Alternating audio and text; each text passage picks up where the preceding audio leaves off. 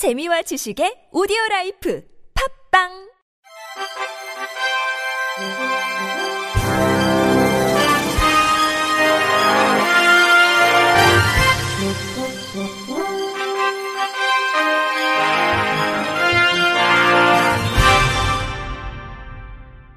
청취자 여러분 안녕하십니까? 2월 15일 목요일 KBIC 뉴스입니다.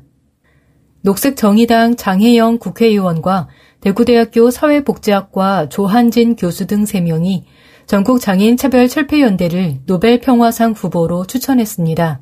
장혜영 의원은 어제 오후 2시 국회 소통관에서 기자회견을 열고 지난달 31일 전장현을 노벨 평화상 후보로 추천했다고 발표했습니다. 전장현은 2001년 오이도역 추락 참사 이후로 장애인의 배제와 죽음을 당연하게 여기는 한국 사회의 장애인 차별에 맞서 싸우고 있는데 투쟁 방식은 대중교통을 이용하는 시민 불복종 행동, 농성, 행진, 퍼포먼스, 입법운동 등입니다. 장혜영 의원은 전장현을 노벨평화상 후보로 추천하는 추천서를 통해 전장현은 휠체어 사용자가 지하철 리프트에서 추락해 사망한 2001년 오이도역 참사를 계기로 20년 넘게 장애인 차별 사회에 맞서 싸우고 있다. 이 사건에 대해서 사과도 없었고 누구도 책임을 지지 않았다고 밝혔습니다. 이어 정부는 여전히 개인별 활동 보조 서비스 제공량을 최소화하기 위해 장애 등급제를 사용하고 있으며 그 결과 거동이 불편한 장애인이 집에서 불에 타 숨지는 비극적인 사건들이 발생하고 있다. 많은 장애인 거주시설이 정부 지원금으로 유지되고 번창하면서 많은 장애인이 수십 년 동안 갇혀 지내고 있다고 지적했습니다. 마지막으로 이러한 구조적 폭력에 맞서 전장현은 한국의 능력주의 시스템을 폭로하고 입법과 캠페인을 통해 의미 있는 변화를 촉구해왔다. 또한 장애인을 존엄성과 주체성을 가진 정치적 존재로 규정함으로써 제도적 능력주의에 저항해왔다며 대중교통 이용, 농성, 행진, 퍼포먼스 등 평화적인 직접 행동을 통해 장애인도 사회에서 자신의 자리를 차지할 권리가 있음을 강력하게 주장하고 있다고 강조했습니다. 한국장애인재단이 오는 19일부터 3월 11일까지 2024년 국외 연수 아이디어를 공모합니다. 이번 국외 연수는 장애와 관련해 국제적인 이슈와 정책을 파악해 선진 프로그램을 국내에 도입하고 전파하는 것이 목적입니다. 재단은 지난 2005년부터 국외 연수를 실시해 2022년에는 개인 예산 제도와 국내 도입 방안을 주제로 영국의 다양한 기관을 방문했고 지난해에는 덴마크를 방문해 장애인 디지털 접근성 제고 및 스마트 복지 정책을 탐색했습니다. 공모와 관련한 자세한 내용과 신청 방법 등은 재단 누리집이나 연구기획팀으로 문의하면 됩니다. 정신장애인이 활동지원 서비스를 필요로 하고 있지만 이원화된 법률 체계와 활동지원 서비스 조사표 내 지표 문제 등의 이유로 수급 비율과 시간이 전 장애 유형 중 최하위권인 것으로 나타났습니다. 한국장애인개발원은 최근 정신장애인의 일상생활 및 사회참여 확대를 위한 장애인 활동지원제도 개편 방안 연구 보고서를 발간했습니다. 이번 연구에서는 활동지원 서비스, 서비스 현황 및 정신장애인의 활동지원 서비스 이용 현황 분석, 문헌 연구 및 해외 사례 검토, 정신장애인 당사자, 가족, 활동 지원사 등의 심층 인터뷰 등을 통해 장애인 활동 지원 제도의 서비스 지원 종합 조사표의 개선안과 신규 서비스에 대한 내용을 구체화하고자 했습니다. 보고서는 정신장애인이 수급하는 활동 지원 시간이 매우 부족하다. 이는 활동 지원사가 배치되지 않는 문제와도 관련이 깊다. 활동 지원 시간이 길지 않은 경우 활동 지원사가 담당하지 않으려는 경향이 높기 때문이라며 서비스 지원 종합조사표 가점 지표를 추가하는 것이 필요하다고 제언했습니다. 이어 정신장애인은 사회적으로 편견이 가장 심한 장애 유형 중 하나로 활동 지원사들이 정신장애인에게 서비스를 제공하는 것에 거부감을 느껴 배치가 원활하지 않다며 이는 정신장애인에 대한 별도의 교육이 제공되지 않기에 갈등을 경험하거나 적절한 지원을 제공받지 못하기 때문이며 대처 방식과 위험 상황 등에 대해 걱정과 두려움이 있었다고 덧붙였습니다. 그러면서 보수 교육을 통해 정신장애에 대한 이해와 양성 증상과 부적 증상에 대한 구체적인 상황들이 교육돼야 한다. 이론 교육도 중요하지만 정신장애 당사자들을 지원한 경험이 있는 선임 활동 지원사를 통한 보수 교육이 이루어질 필요가 있다고 강조했습니다. 서울시는 복지 현장의 목소리를 듣고 즉각 대응 및 대책 마련에 들어가는 현장 복지 특별반을 구성해 이달 중순부터 본격적인 활동에 들어간다고 밝혔습니다.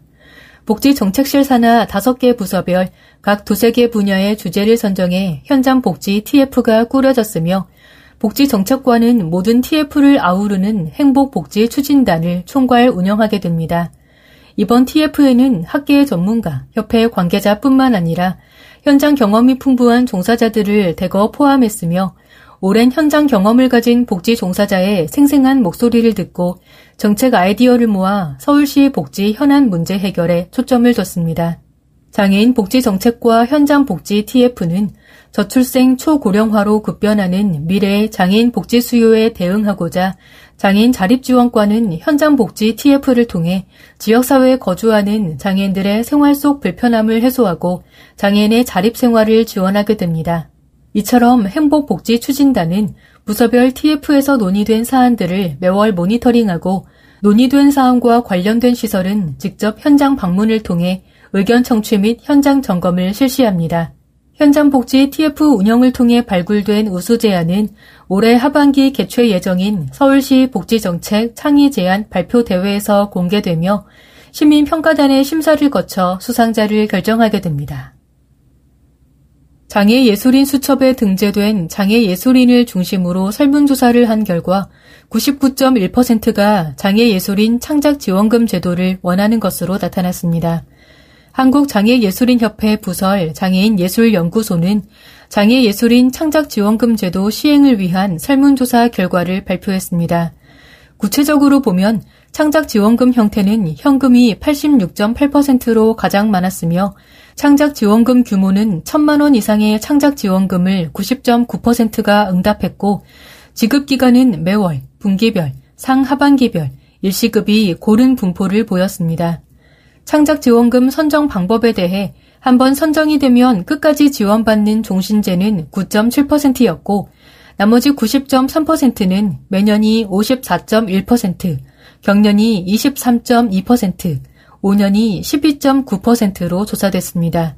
창작지원금 선정의 경력에 따른 구분은 신진, 중진, 원로 예술인 등의 구분이 필요하다는 응답이 64.3%로 경력 인정에 대한 욕구가 높았고 신청 조건에 재산 규모가 포함되지 않아야 한다는 답변이 74.1%로 높았습니다. 장애예술인 창작지원금 제도로 인한 변화에 대해 안정적으로 창작 활동을 할 수 있다가 78.6%였습니다. 장애인 예술연구소는 조사에서 장애 정도는 심한 정도 92%, 심하지 않은 정도 8%로 장애 예술인은 장애 정도가 심한 사람들이 압도적으로 많았기 때문에 장애 예술인들에게는 특별한 지원 제도가 필요하다는 주장이 설득력 있다고 전했습니다. 동문장애인 복지관은 2024년을 맞아 시각장애인 전담부서인 맑은 누리팀을 신설하고 전문적인 시각장애인 서비스를 시행한다고 밝혔습니다. 동문장복은 6대 사업을 선정했는데 각각 지역사회의 지원, 가족 지원, 건강 지원, 여가 문화 지원, 기능 지원, 네트워크 지원이며 주요 프로그램은 상담 및 정보 지원, 오감 활동 및 여행, 트레킹, 노래 교실, 흰지팡이의 날 행사 등입니다. 동대문구 지역사회 내 시각장애인 및 가족 중 사업에 참여를 희망하는 이용자는 맑은 누리팀으로 문의하면 됩니다. 끝으로 날씨입니다. 내일은 중부 내륙을 중심으로 영하 5도 내외로 기온이 내려가 춥겠습니다. 기상청은 중부지방은 대체로 맑겠으나 강원 영동과 남부지방, 제주도는 대체로 흐리다가 오전부터 차차 맑아지겠다고 예보했습니다. 내일 모레까지 기온은 평년과 비슷하겠으나 봄처럼 포근한 날씨를 보인 어제보다는 5도에서 10도가량 낮아지겠습니다. 내일 아침 최저 기온은 서울 영하 2도 등 영하 7도에서 영상 3도, 낮 최고 기온은 서울 7도 등 5도에서 11도에 이르겠습니다. 미세먼지는 원활한 대기 확산으로 전 권역에서 좋음에서 보통 수준을 나타내겠습니다. 이상으로 2월 15일 목요일 KBRC 뉴스를 마칩니다. 지금까지 제작의 이창훈, 진행의 홍가연이었습니다. 고맙습니다. KBRC